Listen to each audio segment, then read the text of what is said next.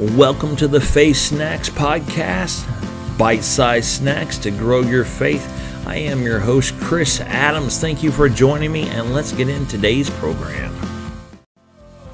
Thank you for joining me. If you'd like to stay in touch or get connected, you can find me online at www.chrisadams.com, and there you can find all the different social media networks I am on.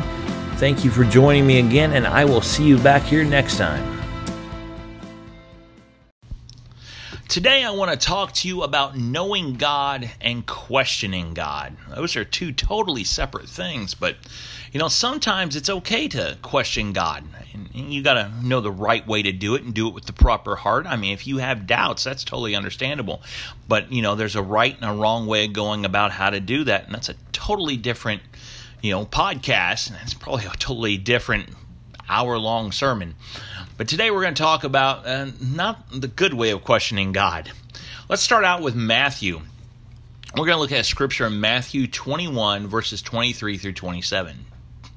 Now, when he, and this is Jesus, came into the temple, the chief priest and the elders of the people confronted him as he was teaching and said, By what authority are you doing these things?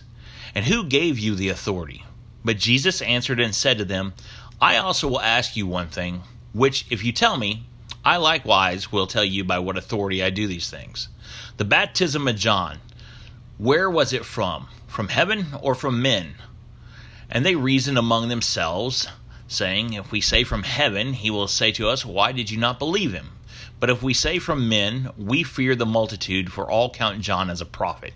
So they answered Jesus and said, We do not know.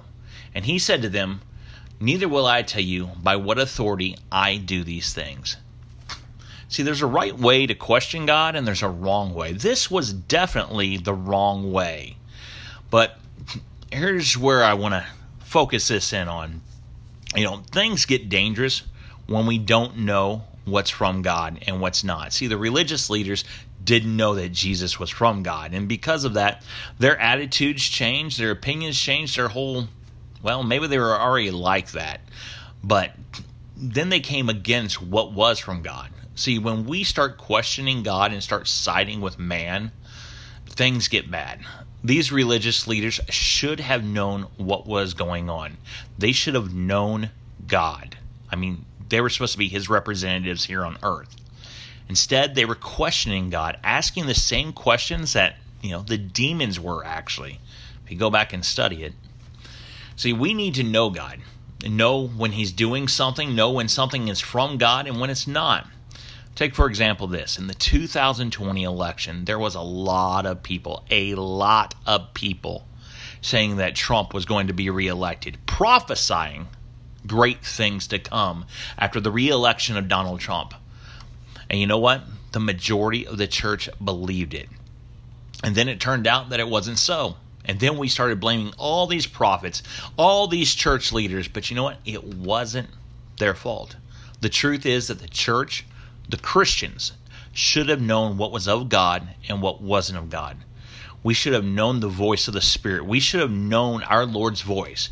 But see, we're too busy sucking up everything the world has to offer, entertained by this video or that video.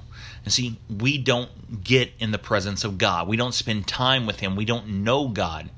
And thus, we can't tell when something is of God and when it's not.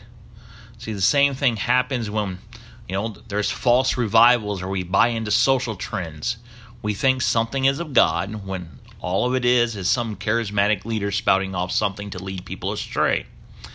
It wouldn't happen if we knew God like we should. As Christians, we're called to be like Jesus. We're called to follow the Master. In fact, we're supposed to follow him so close that it's not just following him, it's walking side by side with him. But too busy, we get caught up doing things, being a Sunday going Christian, Sunday church going Christian, a Wednesday church going Christian, instead of a born again, God living in the inside of us, God living through us Christian, that Christ is all who we are. And when that happens, we're going to know God. We're going to know what's of God, what's not of God. So we know how to have our outlook. We know how to pray. We know what our response should be. I encourage you to spend time with God today. Spend God, time with God tomorrow. Get in His Word, get in prayer, get in His presence, and know the will of God.